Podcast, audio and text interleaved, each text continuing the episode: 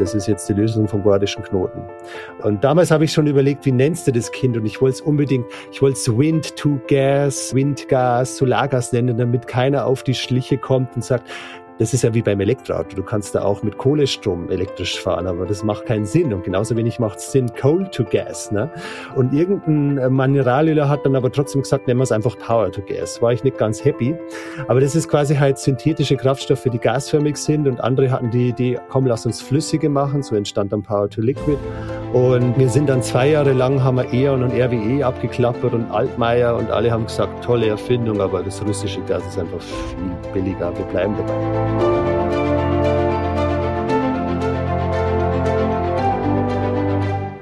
Herzlich willkommen bei Let's Talk Change. In unserer Podcast-Reihe diskutieren wir mit relevanten Entscheidungsträgern, inspirierenden Innovatoren und spannenden Visionären, welche Rolle Technologien, Geschäftsinnovationen, Politik und Medien für den Wandel der Wirtschaft und Gesellschaft in Richtung Nachhaltigkeit haben. Mein Name ist David Wortmann. Seit einigen Wochen und Monaten sind E-Fuels in aller Munde. Für die einen sind sie Segen zur Dekarbonisierung des Verkehrssektors, für die anderen Fluch, denn sie könnten die fossile Verbrennermotortechnik unnötig verlängern. Wer hat denn jetzt recht? Und wird in der ganzen Diskussion nicht zu schwarz-weiß gedacht? Ich habe mich dazu mit Professor Dr. Michael Sterner getroffen, der als einer der wesentlichen wissenschaftlichen Pioniere für synthetische Treibstoffe und Gase aus erneuerbarer Energien gilt. Michael Sterner ist Ingenieur und Professor für Energiespeicher und Energiesysteme an der Ostbayerischen Technischen Hochschule Regensburg. Und er hat gerade eben ein neues Buch veröffentlicht. So retten wir das Klima. Wie wir uns unabhängig von Kohle, Öl und Gas machen. Mit Michael Sterner gehe ich ganz grundlegend der Frage nach, was sind denn überhaupt E-Fuels und E-Gase? Welche Rolle spielt dabei Wasserstoff, die erneuerbaren Energien und auch die Nutzung und natürlich auch die Emissionen von CO2 dabei? Welche Anwendungsbereiche gibt es und wo machen E-Fuels mal mehr oder mal weniger Sinn? Und wie ist die aktuelle heiße politische Debatte in diesem Bereich einzuordnen? Wir hoffen, euch damit einen guten, orientierenden Übersicht über das Thema geben zu können. Viel Spaß dabei. Michael, wir haben uns hier verabredet, um mal so ein bisschen aufzuräumen mit der ganzen Thematik E-Fuels. Das ist ja ein Thema, was durch die Presse auch bestimmt im letzten halben Jahr, Dreivierteljahr gegangen ist. Verbrennerverbot auf EU-Ebene, die FDP als Partei, die das Thema E-Fuels jetzt zuletzt auch auf dem Parteitag wieder sehr prominent als Lösung präsentiert hat. Andere ProtagonistInnen in der Politik, die sagen, nein, das ist wirklich hier eine Nebelkerze, die geworfen wird. Nein, wir müssen jetzt direkt in die Elektromobilität reingehen. Lasst uns doch mal wirklich dieses Gespräch, diesen Podcast nutzen, um mal so ein bisschen aufzuräumen, ein bisschen differenzierten Blick auf das ganze Thema zu werfen. Deswegen die Eingangsfrage, E-Fuels, Fluch oder Segen? Ja, David, vielen Dank für deine Einladung. Es ist beides. Es ist ein Segen, weil wir E-Fuels definitiv brauchen, um die Klimaneutralität in Industrie, Mobilität, aber auch in der Stromversorgung zu erreichen. Es kann aber auch ein Fluch sein, wenn es als Alibi dafür genutzt wird, um zu sagen quasi, das ist das neue Öl, wir bleiben einfach bei unseren alten Technologien und dadurch haben wir wieder Lock-in-Effekte und kommen nicht weg vom Verbrenner. Also dann könnte es sich auch zum Fluch entwickeln, wie mit so vielen Technologien. Es liegt in der Art und Weise, wie wir sie nutzen. So, deswegen lasst uns doch mal jetzt mal ganz grundlegend mal erklären, was ist denn das überhaupt E-Fuels? Gleichzeitig wird ja auch von Wasserstoff gesprochen, es wird manchmal auch von Methanol gesprochen. Erklär du uns doch mal, als derjenige, der sich ja wirklich schon als einer der wenigen sich so lange mit dem Thema beschäftigt, wie diese ganzen Technologien und Anwendungsbereiche auseinanderzuhalten sind. Danach gehen wir gerne noch mal so ein bisschen auch in die Entstehungsgeschichte rein und vor allen Dingen auch, wofür sie genutzt werden können. Aber jetzt mal rein technisch. Was gibt es denn da für Lösungen und was ist denn das überhaupt? E-Fuels ist eine Wortschöpfung, die sich ableitet aus Stromkraftstoffe, also im Endeffekt strombasierte Kraft- und Brennstoffe, die wir über Power-to-X-Verfahren herstellen aus erneuerbarem Strom. Power-to-X, das erklär doch gleich mal. Ja, Power-to-X. Power-to-X ist auch eine Wortschöpfung von mir, die ich irgendwann mal in einer Agora-Studie abgekürzt habe und steht für Power-to-Gas, Power-to-Liquid, Power-to-Chemicals. Und ich leite da auch das Normungsgremium dazu im VDI, die 46, 35, da machen wir halt eine Norm zu Power-to-X. Also im Endeffekt Strom zu irgendwas, ganz salopp gesagt. Und in dem Fall halt, dass wir erneuerbaren Strom nehmen, um Wasser zu spalten und Wasserstoff herzustellen. Das ist quasi immer drin, die Elektrolyse, auch in den E-Fuels. Und dann kann ich halt den Wasserstoff noch kombinieren mit CO2 und zu Benzin, Diesel, Kerosin verarbeiten oder erneuerbarem Gas. Oder ich kann über die Kombination mit Stickstoff auch Ammoniak herstellen. Also all das sind E-Fuels, Benzin, Diesel, Kerosin, Ammoniak, Methanol, aber auch Wasserstoff und E-Gas. Und diese Wortwurzel... Ja, genau. Am Anfang müssen wir dazwischen nochmal innehalten, damit es auch gut sacken kann. Schlussendlich geht es ja tatsächlich darum, dass wir in eine Welt hineingehen wollen und auch rein technisch können, die zu 100% durch erneuerbare Energien versorgt werden kann. Genau. Die Zukunft wird allerdings so ausschauen, dass es einen sehr großen Anteil von erneuerbaren Energien Strom, ja, Produktion gibt. Solarstrom, Windstrom, sicherlich auch ein Teil Wasserkraft und auch andere Stromarten, die aus erneuerbaren Energien kommen, aber hauptsächlich natürlich Solar und Wind. So, und natürlich sind unsere Energiebedarfe nicht nur rein strombasiert, sondern wir sehen den Verkehr, der ist ja heute sehr stark auf Treibstoffe ausgerichtet. Im Heizungsbereich sind wir ja auch im Bereich Gas und Öl unterwegs. Das heißt, hier ist tatsächlich der Versuch mit Power-to-X, also Strom zu irgendetwas anderes, außer erneuerbaren Energien, Strom, diese unterschiedlichsten, ja, Energieformen jetzt noch zu produzieren. Wasserstoff ist das, was du gerade sagst, das eine, was wir daraus produzieren können. Aber wenn wir Wasserstoff anreichern mit CO2, dann kommen daraus dann genau diese E-Fuels, also diese synthetischen Treibstoffe. Richtig. Also im Endeffekt haben wir heute schon eine Welt aus Elektronen und Molekülen, aber zu hauptsächlich fossile Moleküle. Und es läuft sich alles auf Wind- und Solarenergie hinaus, weil das die Quellen sind mit dem größten Potenzial, mit dem geringsten Flächenverbrauch und den geringsten Kosten. Aber du kannst halt Wind- und Solarstrom nicht für alles verwenden, ne? Du musst ihn speichern und du kannst auch keine Chemieprodukte herstellen oder Stahl, der dann letztendlich wieder notwendig ist, dass du erneuerbare Wind- und Solaranlagen baust. Und genau an der Stelle haben wir sozusagen dieses Verfahren Power-to-Gas in die Welt gestellt. Und als ich es halt Audi vorgestellt habe, habe ich halt den Vorschlag gemacht, lass es uns E-Gas nennen, weil, naja, SNG, CNG sagt kein Menschen und Methan denkt jeder an die pupsenden Kühe, also nehmen wir doch E-Gas. Also es ist im Endeffekt die Wortwurzel von E-Fuels und da gibt es eine ganz interessante Entstehungsgeschichte dahinter. Die magst du uns vielleicht kurz erzählen? Ja, gerne. Also ist super spannend, muss ein bisschen ausholen. Du bist ja auch schon so lange dabei wie ich, 20, 25 Jahre. Vielleicht erinnerst du dich noch an den Energiegipfel 2007 und die konventionellen Energieversorger haben damals immer gesagt, 100% Erneuerbare ist technisch nicht möglich. Und dann gab es ein Treffen beim Kanzleramt, wo halt der Erneuerbare Verband und die RWEs und E.ON dieser Welt sich gegenüber saßen und dann sagte die Kanzlerin, ja gut, dann zeigt's mal, dass es geht. Und dann bekamen wir damals am ISET, da war ich bei meinem Doktorvater Jürgen Schmidt, den Auftrag, dass wir das Kombikraftwerk programmieren. Eine Kombination aus Windkraftanlagen, realen Solaranlagen, Biogasanlagen und simulierten Speichern in Echtzeit zu zeigen, dass wir wirklich den Strombedarf Deutschlands abdecken können. Das konnten wir demonstrieren im Maßstab 1:10.000. Dann hat die Kanzlerin gesagt, könnt ihr das auch hochskalieren? Dann haben wir gesagt, ja, aber die Speicher fehlen uns. Und zeitgleich haben wir im WBGU, Wissenschaftlicher Beirat Globale Umweltveränderung, wo ich mit Schellenhuber, Ramsdorf, Dirk Messner und anderen halt war, ein Bioenergiegutachten geschrieben, wo wir gezeigt haben, Biokraftstoffe sind begrenzt weltweit, Tankteller-Diskussion. Und da haben wir halt ein System gebaut, was aus Strom- und Gasnetzen bestand. Und auf der Stromseite, mein alter Doktorvater war ein großer Elektromobilitätsfan, haben wir schon die Wärmepumpen und die Elektromobile drin gehabt, 2007, 2008. Und dann haben wir das vorgestellt auf einer Konferenz und dann sagt ein Kollege, also alles, was ihr jetzt auf der Gasseite drin habt, können wir nicht die Methanisierung, die ihr dabei bei Kohle und bei Biomasse drin habt, rüberschieben. Und damit war quasi halt die Geburtsstunde von Power-to-Gas eingeleitet, dass wir Strom- und Gassystem miteinander koppeln, was sich dann auch zur Sektorenkopplung entwickelt hat, weil das Gassystem hat das, was das Stromsystem eben nicht hat, riesige Gasspeicher.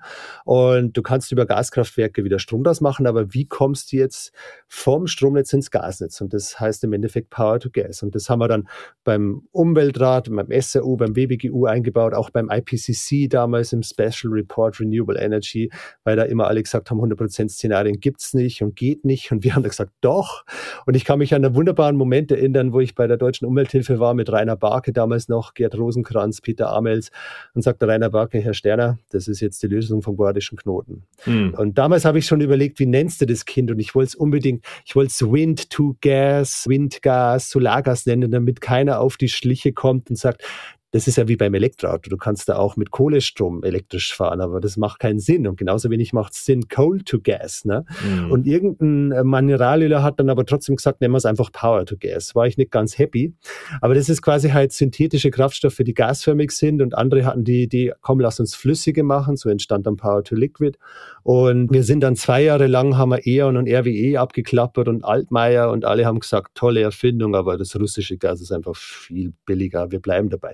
Nur Greenpeace Energy hat damals gesagt, wir machen das, Michael, und wir machen ein Angebot, Windgas, also grünes Gas ohne Massentierhaltung, und die haben das umgesetzt und dann bekommen wir einen Anruf von Audi. Und so entstand dann halt das E-Gas und das hat mich total gewundert. Und ja, was dahinter stand, war halt einfach, dass die damals schon gesehen haben, hey, mit den PKWs, also da haben wir wahnsinnige Strafzahlungen, wenn wir die CO2-Flottengrenzwerte reißen. Und das habe ich dann damals in einem Financial Times-Artikel gesagt. Und daraufhin habe ich ein Presseverbot bekommen, weil ich quasi zu offen mit der Presse spreche. Und deswegen ist es so krass. Also das war dann auch ein Grund, warum dass ich nach Regensburg gekommen bin, weil ich halt frei reden wollte und nicht von Fraunhofer Institut damals. Da bin ich noch ausgezeichnet worden als Ingenieur, der super kommunizieren kann. Und dann bekomme ich aus Angst vor Industrie und Audi in Presse einen Maulkorb. Und deswegen ist es so absurd, dass mich manche Leute jetzt sagen, weil ich für E-Fuels bin, bin ich fossiler Autolobbyist. Das ist natürlich völliger Quatsch, ne? Genau, das ist ja zustande gekommen in einem Interview mit Thilo Jung. Ja, und genau. Kein Interview, sondern ein Twitter-Geplänkel war das gewesen. Und es ist ja auch so ein bisschen auch anders, warum wir jetzt hier versuchen, das nochmal aufzudröseln. Ich glaube, in die Tiefen jetzt der Geschichte kommen wir jetzt auch gar nicht so vor. Das werden wir vielleicht irgendwann nochmal nachlesen können bei dir, weil es ist ja schon auch rein aus der Technikgeschichte sehr interessant, wie bestimmte Technologien oder auch Begriffe zustande kommen. Und mit dir haben wir jetzt eben auch jemand, der da wirklich ganz am Anfang stand. Aber ich würde ganz gerne mal so ein bisschen in die beiden großen Inputfaktoren hineingucken, die es ja gibt, die wir brauchen, um diese synthetischen Treibstoffe herzustellen. Mhm. Nämlich auf der einen Seite die erneuerbaren Energien, die wir brauchen, um das herzustellen, aber eben auch die CO2-Quelle. Und ich glaube, das ist den wenigsten bekannt, dass wir ja eben auch eine CO2-Quelle brauchen, um diese synthetischen Treibstoffe herzustellen, die dann ja auch je nach Verfahren auch dann später wieder verbrannt werden. Warum sind E-Fuels klimaneutral, wenn ich trotzdem eine CO2-Quelle brauche und am Ende ja auch CO2 wieder emittiert wird? Weil in der Summe das CO2 gleich bleibt in der Atmosphäre von der Masse her und damit halt keine zusätzliche Klimaschaden ausgeht von E-Fuels. Ich will es dir erläutern, wenn du Biogas nimmst, dann hat die Pflanze ganz frisch das CO2 aus der Atmosphäre geholt und du nutzt es einfach nochmal. Du recycelst das CO2 als Träger für Wasserstoff. Und die zweite Möglichkeit, die es gibt, sind halt Pumpquellen aus der Industrie, wie bei der Zementherstellung, die du immer wieder haben wirst. Das ist natürlich fossiles CO2, aber dann muss die Emission, also das Emissionsrecht halt bei diesem Zementwerk bleiben. Und das Einzige, was du machst, ist, dass es, bevor es in die Luft geht und da halt Klimaschaden anrichtet, es nochmal nutzt. Aber es kommt kein zusätzliches Ding rein. Ne? Also es ist dann die Emission nicht mehr... Also man kann sich das wie einen geschlossenen Kreislauf vorstellen von CO2-Einheiten. Und solange dieser Kreislauf bilanziell gleich bleibt... Genau. Kann man dann auch von CO2-Neutralität sprechen. Beim Wasserstoff und beim E-Fuel Ammoniak brauchst du es beispielsweise nicht, weil da hast du einen Stickstoff. Gut, wenn du den verbrennst, musst du auch aufpassen, dass nicht zu viel Lachgas rauskommt. Das ist dann auch wieder ein Treibhausgas und Wasserstoff selber ist auch ein kleines Treibhausgas. Also solange du das CO2 im Kreislauf fährst, beziehungsweise kein zusätzliches emittierst, ist die ganze Sache CO2-neutral. Und da hast du natürlich noch die Möglichkeit, das aus der Luft zu ziehen, aber es ist technisch extrem aufwendig. Kleines Beispiel. 2500 Kubikmeter Luft bewegen, damit du 1 Kubikmeter CO2 rausholst. Und das ist einfach irre. Ne? Und auch das ist ja auch sehr energieintensiv. Ja. Wir haben ja einen zweiten Podcast, Deep Dive Cleantech heißt der. Und dort haben wir schon uns so einige Technologien angeschaut zum Thema Carbon Capture und Carbon Usage. Also wie kann man tatsächlich auch CO2 aus der Atmosphäre extrahieren oder auch in andere Verfahren weiter nutzen. Da kann man sicherlich auch nochmal reinhören. Aber in der Tat, das ist teuer. Da werden vielleicht auch die Kosten auch ein Stück weit gesenkt werden. Aber um das nochmal festzuhalten, für E-Fuels brauchen wir eine CO2-Quelle. Und dann sind E-Fuels klimaneutral, wenn sie bilanziell sozusagen in der gleichen Höhe gehalten werden.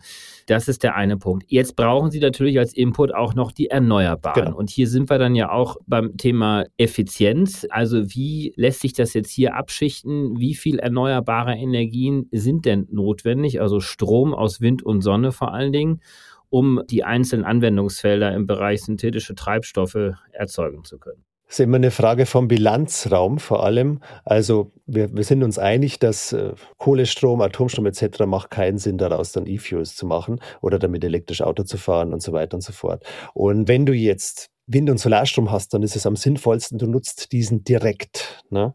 Und zwar halt, weil das einfach der effizienteste Weg ist. Deswegen habe ich das auch in der Dieselkommission ganz klar so formuliert, dass die Elektromobilität einfach der beste Weg ist, aber es gibt einfach Grenzen wie Reichweite, Recycling, Rohstoffe, auch die Biokraftstoffe haben ihre Grenzen, deswegen synthetische Kraftstoffe, dass wir die trotzdem brauchen als Ergänzung, können wir noch drüber sprechen, wo. Und das habe ich halt in der Tagesschau-Interview gebracht und der Redaktion besprochen, dass wahrscheinlich am einfachsten ist, das Wort E-Fuels zu verwenden, genau.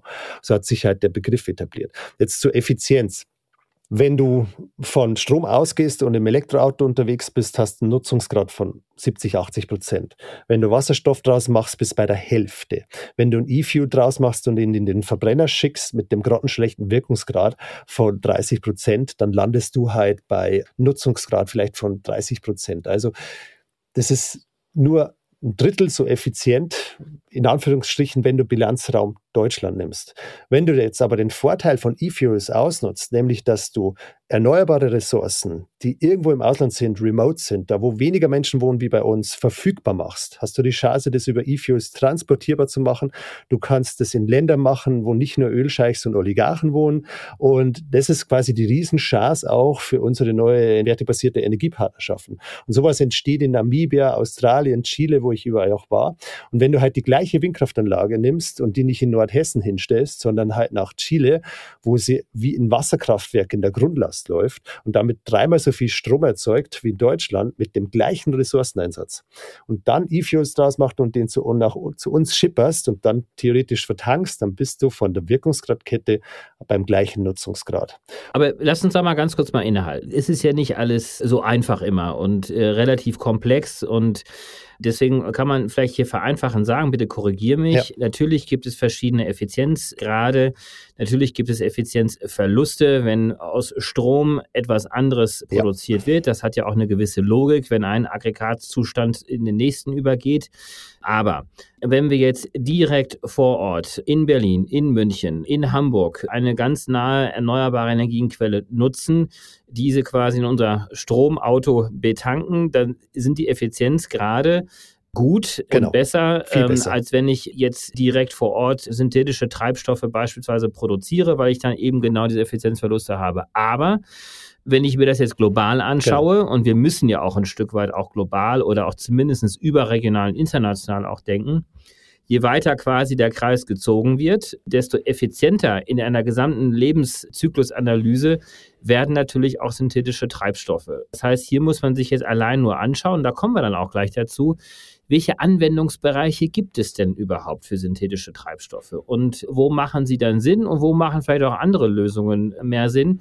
Aber man kann das jetzt weniger von der Technologie als solche jetzt beantworten, sondern eigentlich eher, mit welchem Bilanzkreis agiere ich jetzt eigentlich oder welche Betrachtung mache ich jetzt eigentlich, um schlussendlich dann eine Aussage über die Effizienz auch machen zu können. Genau, du sagst es. Also jede Ingenieurin lernt ganz am Anfang, dass zu einem Wirkungsgrad auch der Bilanzkreis gehört. Also du musst dein System definieren, über das du sprichst. Und das ist total wichtig, auch bei Effizienzdebatten über Speicher etc.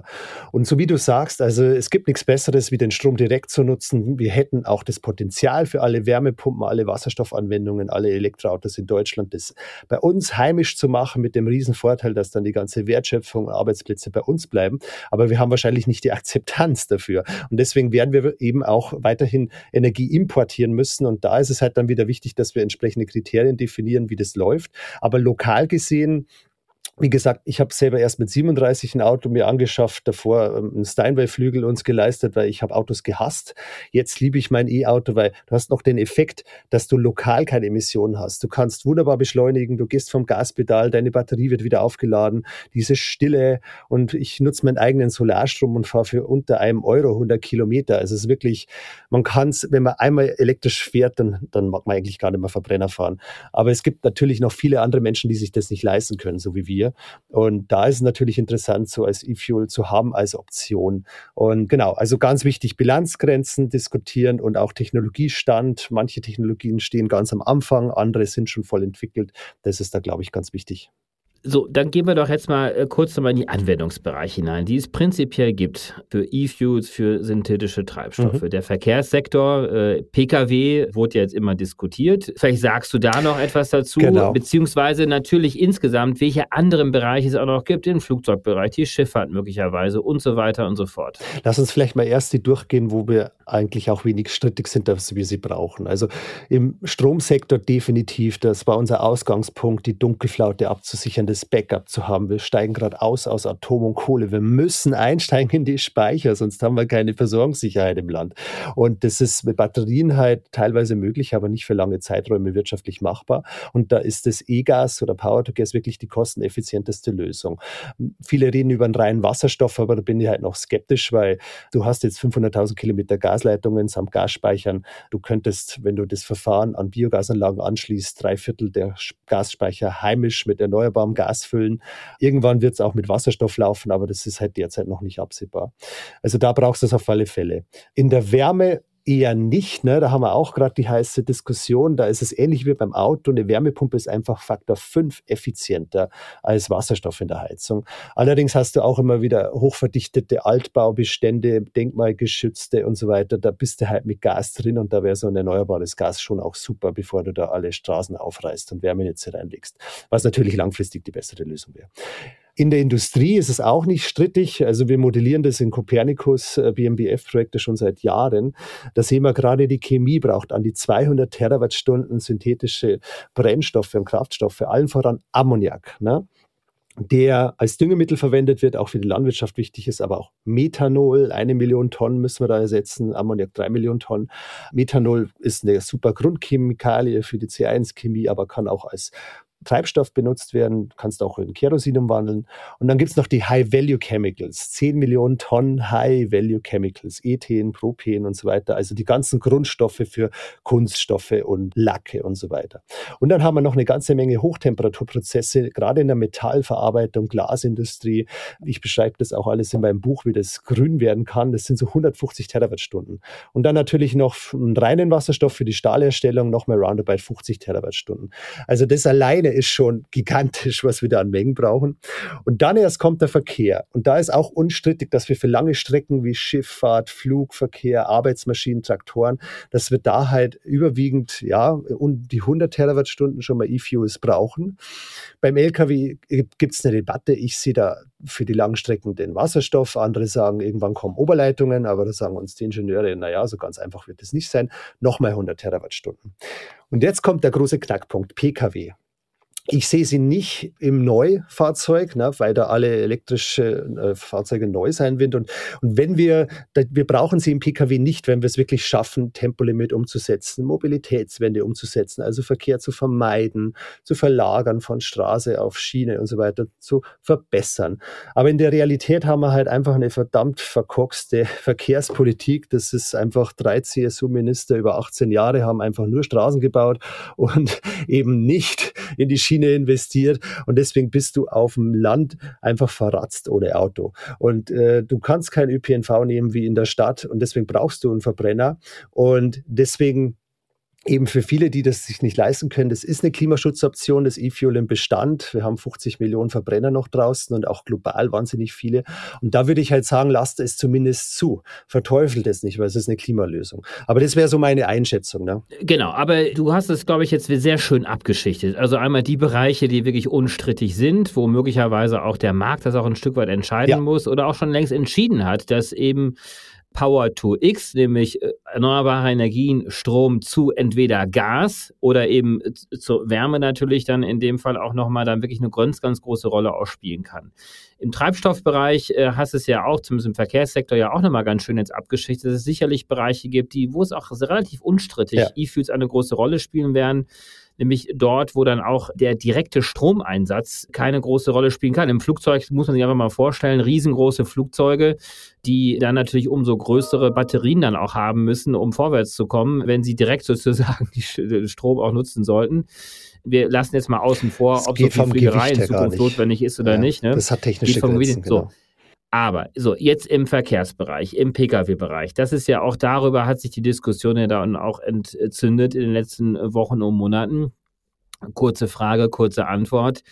Können synthetische Treibstoffe, wenn sie jetzt rein aus erneuerbaren Energien produziert werden, in den existierenden Motoren der existierenden Autos ohne Umrüstung genutzt werden? Ja, über die bestehende Mineralölinfrastruktur, Tankstellen, da ist halt alles da. Das ist halt infrastrukturkompatibel. Und das war auch der Gedanke, als wir Power-to-Gas entwickelt haben. Wir nutzen die Infrastruktur, die da ist, von der bösen fossilen Wirtschaft und machen sie erneuerbar. Also geh rein und mach's grün. Und genauso ging es ja halt auch hier. Aber ja, Nachteil, ineffizient, deswegen Lock-in-Effekt. Genau, aber da ist dann, wenn ich das jetzt raushöre, das Argument ja auch zu sagen, wir werden wahrscheinlich nicht so schnell den kompletten Flottenbestand der individual genutzten Autos von dem jetzigen Verbrennermotor auf Elektroautos umstellen können, sondern wir werden sicherlich noch einen Bestand haben von Legacy-Autos, wie man ja so schön sagt, also quasi Autos, die ja im Verkehr schon sind. Und lasst uns da wenigstens dann sagen, okay, wenn die jetzt schon weiterfahren und wenn wir die nicht einfach von der Straße nehmen können, dass die bereits im Bestand genutzten Autos einfach jetzt von Zeitpunkt X zu Y dann auf E-Fuels umstellen und dann auch damit klimaneutral auch in den nächsten 20 Jahren fahren können. Genau, also es ist eine teure Option und eine ineffiziente Option, klar, aber es ist besser, als keine Klimalösung für diesen Bereich zu haben, weil das ist nochmal wesentlich teurer und die Sektorenziele zu reißen genauso. Also von daher, weißt du, politisch musst du echt die erste gedankliche Trennung, die die Leute vollziehen müssen, ist, dass E-Fuels gleich FDP. Das ist es einfach nicht, weil auf nahezu alle Parteien auf E-Fuels setzen, auch die Grünen, aber die Frage ist halt nur für was. Das haben wir ja schon abgeschichtet, ne? Und wenn du die jetzt battlen lässt, FDP und Grüne und so weiter, wenn du mal einen Schritt zurückgehst oder drüber staust, dann siehst du, hey, alle wollen Klimaschutz. Das ist eigentlich eine gute Nachricht. Und E-Fuels sind eine Klimaschutzlösung und von daher lass es halt den Markt entscheiden, lass es halt zu, weil es wird global ein Thema werden. Und es kann natürlich wieder sein, dass Deutschland sagt, nee, haben wir keinen Bock, lass mal bleiben. Aber wie gesagt, die Chancen würde ich nutzen, weil wir halt auch ein starkes Maschinenbauland sind, was auch in den... Der Vergleich zur Solarenergie ist da echt total hilfreich. Wir haben so viel Maschinen hergestellt, die für die Photovoltaikzellen weltweit machen. Und genauso wird es halt mit Elektrolyse und anderen Sachen sein. Und ja, das ist, glaube ich, hier ganz wichtig zu wissen. Ja, würdest du denn auch jetzt sagen, die gebrauchten Autos, die jetzt im Markt sind, die sollen diesen Treibstoff nutzen und vielleicht auch irgendwann mal nur noch ausschließlich nutzen, weil wir wollen ja die Klimaziele erreichen? Oder sagst du, ja, in Zukunft sollen auch noch neue Autos gebaut werden mit Verbrennermotoren und die dann möglicherweise ja trotzdem dann die Auflage bekommen sollten, nur noch synthetische Treibstoffe zu nutzen und nicht den klassischen fossilen? Also ich sehe sie definitiv nicht im neuen Verbrenner, dass da die Technik weiterläuft, wenn dann wirklich nur Nischen oder da, wo du es brauchst, große landwirtschaftliche Zugmaschinen zum Beispiel oder eben Flugschiffsverkehr etc. Und für den Bestand ist es eine Übergangslösung. Es ist immer, weißt, bei unseren Modellen, die sind genauso wie viele andere, wir haben ja lange auch die Langfristszenarien modelliert mit dem DLR zusammen, halt fürs BMU damals noch, und es ist immer Annahmen prägen die Ergebnisse. Und es gibt halt Institute wie das Fraunhofer ISI in Karlsruhe, die von Anfang an Power-to-Gas und meine Sachen hier abgelehnt haben und immer argumentiert haben, es ist zu teuer, zu ineffizient und zu knapp. Und wenn du dir das anschaust, in den Langfristszenarien von Fraunhofer ISI haben sie 2017 angenommen, dass Elektrolyse, nur die alkalische kommt, gar keine neue PEM oder so, und dass die Kosten gleich bleiben bis 2050, sich vielleicht halbieren auf 500 Euro das Kilowatt. Kilowatt. Und in der Realität, da haben wir dann ein Paper gemacht, sind wir jetzt schon dort. Das Paper ist jetzt schon 300 Mal zitiert. Die Kosten sind heute schon dort, wo es das ISI 2050 gesehen hätte. Und dann haben sie quasi abgeleitet, das Ganze ist zu teuer und zu ineffizient. Das Gleiche passiert mit Power-to-Gas, Power-to-Liquid, weil sie halt als CO2-Quelle nur die Luft nehmen und das entsprechend teuer wird.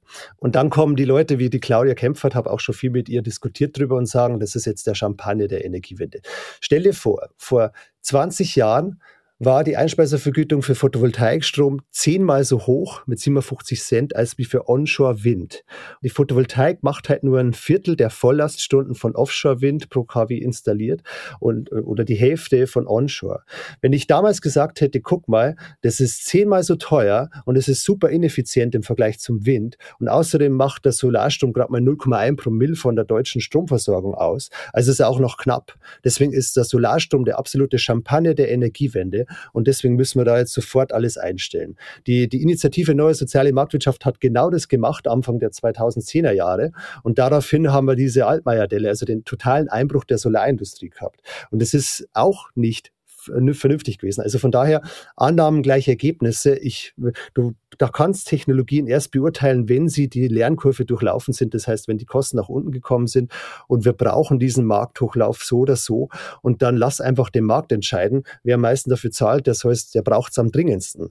Und dann kann es gut sein, dass dann für einen normalen Verbrenner gar nichts mehr übrig ist, weil die Industrie alles wegsauft, weil die sonst keine Chance auf Klimaneutralität haben. So, ich versuche das mal zusammenzufassen und bitte interveniere, wenn da jetzt eine Schräglage hineinkommt. E-Fuels, Fluch oder See war ja die Ausgangslage. Wir müssen das Ganze differenzierter betrachten. E-Fuels als synthetische Treibstoffe werden aus erneuerbaren Energien produziert. Wir brauchen zusätzlich noch eine CO2-Quelle. Das heißt, wenn man sie falsch einsetzt, sind sie nicht unbedingt klimaneutral, sondern sie sind dann klimaneutral, wenn wir quasi diesen Kreislauf auch halten. Die Klimaneutralität entscheidet sich an der Stromquelle, nicht an der CO2-Quelle.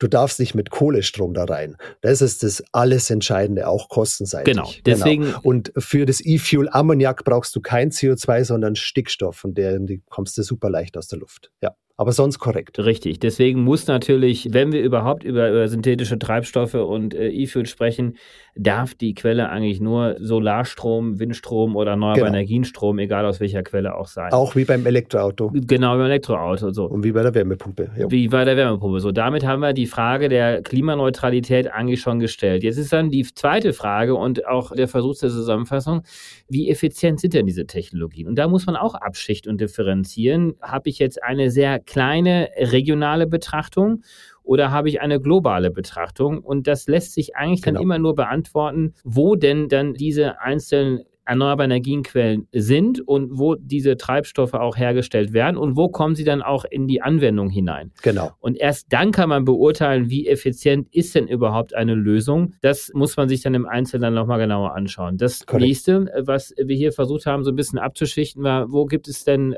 welche Anwendungsbereiche? Und da gibt es unstrittige Anwendungsbereiche, wo möglicherweise heute auch schon die Technik und der Markt entschieden hat.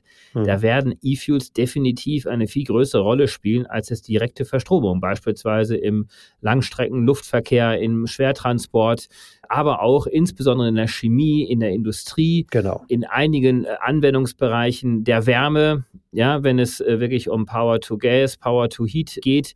Aber auch das muss man sehr differenziert betrachten, je nachdem, was und wo auch mit Wärme versorgt wird.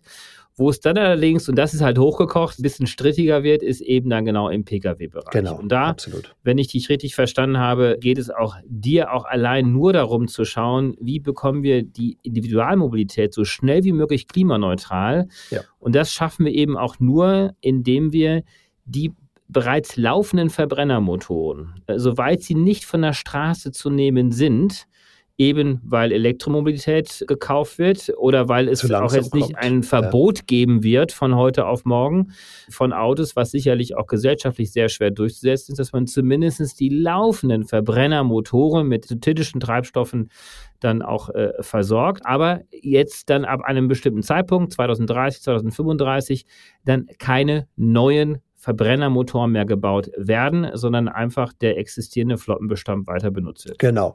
Unser Modell zieht aus Verzweiflung die E-Fuels. Nicht, weil sie so sonderlich wirtschaftlich oder effizient sind, sondern weil es anders nicht die Klimaschutzziele zu erreichen sind. Und ein Punkt hast du noch, die Mengen sind natürlich kritisch. Ne? Also so wie bei Solarstrom hat auch der Hochlauf Jahrzehnte gedauert und so dauert es halt auch bei den E-Fuels entsprechend. Ne? Also das ist nochmal die Einschränkung. Und deswegen schaut es einfach wirklich zappenduster aus für den Verkehrsbereich, weil du wirklich alle Optionen brauchst, um Klimaneutralität in dem Bereich zu erreichen. Aber sonst absolut korrekt. Und wie gesagt, also ich sehe es ausschließlich im Bestand, nicht bei den Neuwagen, weil da haben wir definitiv die bessere Lösung der Elektromobilität und gerade auch im ländlichen Bereich. Und sobald da mal der ÖPNV steht und die Schiene gelegt ist und jeder auch auf ein Auto oder gerade auf ein Zweitauto verzichten kann, und die Reichweiten besser sind bei den elektrischen, dann brauchst du auch hier keine E-Fuels mehr im Pkw-Bereich. Und die anderen Bereiche sind riesig. Also alleine, wenn du die E-Fuels da draußen lässt, allein für die Sachen, die wir besprochen haben, 700 Terawattstunden, das ist ungefähr die Größenordnung, die momentan der Verkehr braucht an Kraftstoffen. Dann hauptsächlich für Chemie, aber auch Stahl und so weiter. Da brauchst du das, genau. Professor Michael Sterner, du hast ein Buch geschrieben, So retten wir das Klima. Da ist vieles von dem, was wir hier besprochen haben, auch nochmal nachzulesen. Das ist dein aktuellstes Buch. Du hast ja schon ein paar Bücher geschrieben. Überall im Buchhandel zu beziehen, natürlich auch über die entsprechenden Online-Plattformen. So retten wir das Klima. Wirklich eine ganz klare Buchempfehlung. Kauft es euch. Und ja, ich hoffe, dieses Gespräch hat so ein bisschen dazu beigetragen, auch etwas differenzierter auf die gesamte E-Fuels Debatte zu schauen. Danke dir, Michael. Herzlichen Dank. Danke dir, David. Und danke fürs Umsetzen dieser Energiewende, die wir alle brauchen. Machen wir alle gemeinsam weiter. Auf bald. Tschüss, Michael. Danke. Ciao. Herzlichen Dank fürs Einschalten. Wir hoffen, dass Sie beim nächsten Mal bei Let's Talk Change wieder dabei sind. Dieser Podcast wird realisiert durch DWR ECO, einer internationalen Cleantech-Beratung für Kommunikation, Politikberatung und Geschäftsstrategien.